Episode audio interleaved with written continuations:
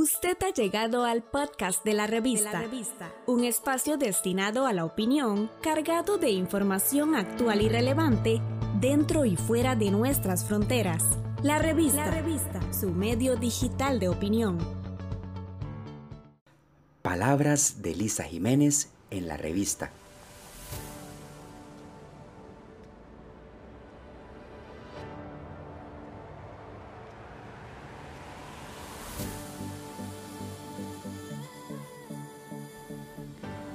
La puerta a la eternidad número 4. La película sobre la vida de Vincent Van Gogh, Eternity's Gate, retrataba los últimos días de Van Gogh en la Tierra. La película no dibuja la versión oficial de los hechos, sino más bien una marginal que describe pinceladas en el camino de Van Gogh, o acaso más bien una realidad ilusoria que quiere condensar las experiencias de un pintor-director con cierta madurez estilística, pero sobre todo con la capacidad de convertir un rodaje en un inmenso cuadro con muchísimas imágenes integradas. ¿Cómo llegué hasta la sala de cine para ver Eternity's Gate? Por azar, curiosidad o bien por cansancio. Era un día tareado que decidí desacelerar yendo al cine de un pequeño centro comercial. Entré Vi la cartelera y ahí estaba, la puerta a la eternidad número 4.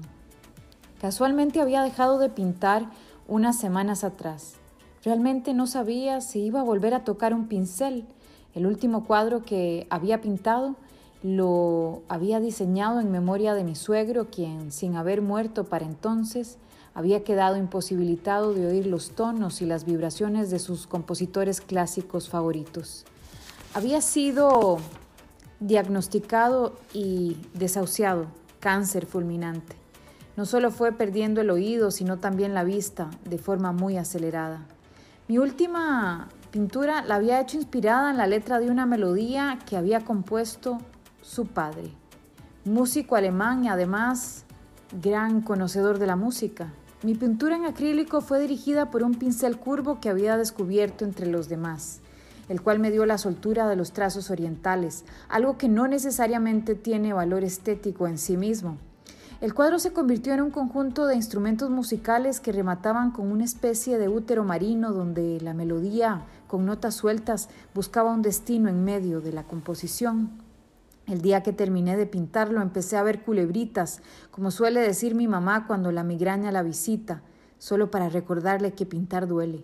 A ella, a mi madre, la recuerdo pintando sus acuarelas sobre una mesa de madera y utilizando hasta el último gramo de pintura en los tubitos que mostraban color.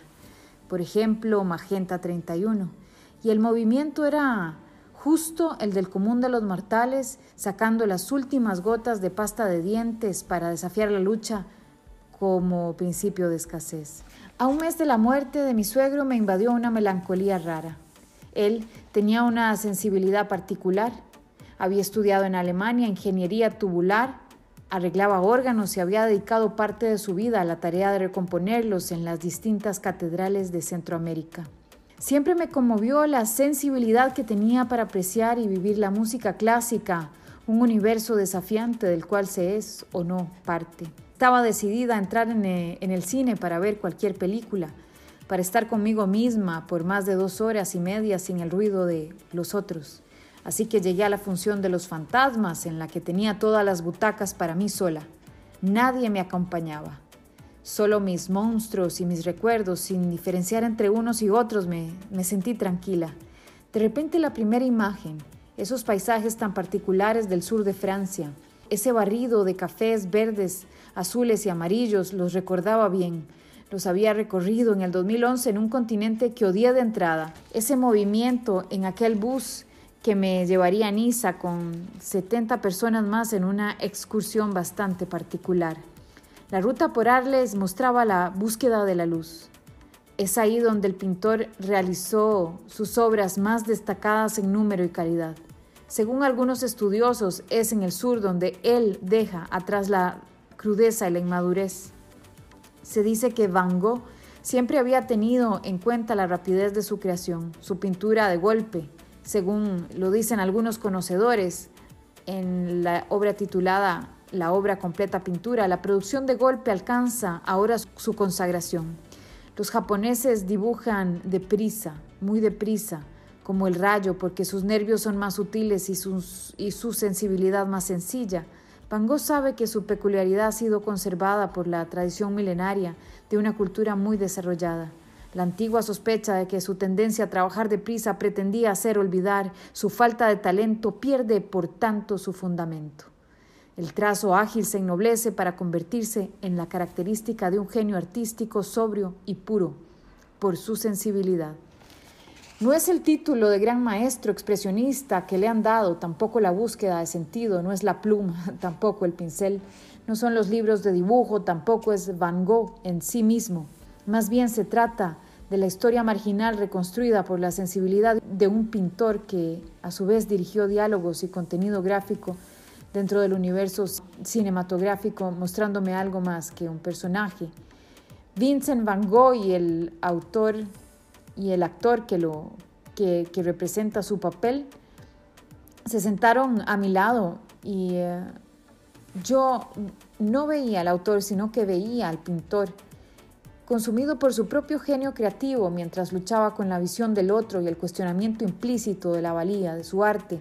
Es la lucha interna la que me conmovió, el dolor que envolvió su creación, el artificio con el que se ha destruido el arte después del verdadero arte que no contiene artificio alguno, es la soledad del camino que abre la puerta a una eternidad silenciosa, el camino solitario del artista, esa entrega totalizante de quien no sabe hacer otra cosa y en ese universo disímil la locura acompaña, ensordece y asfixia, pero es esa misma locura la gran desencadenante de la ruptura, milagro de la creación.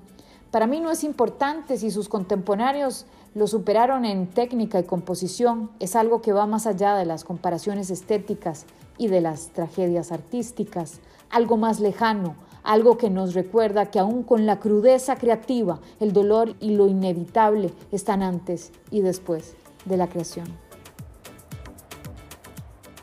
Encuentre todos nuestros podcasts en nuestra página web, la revista, Apple Podcast y Spotify.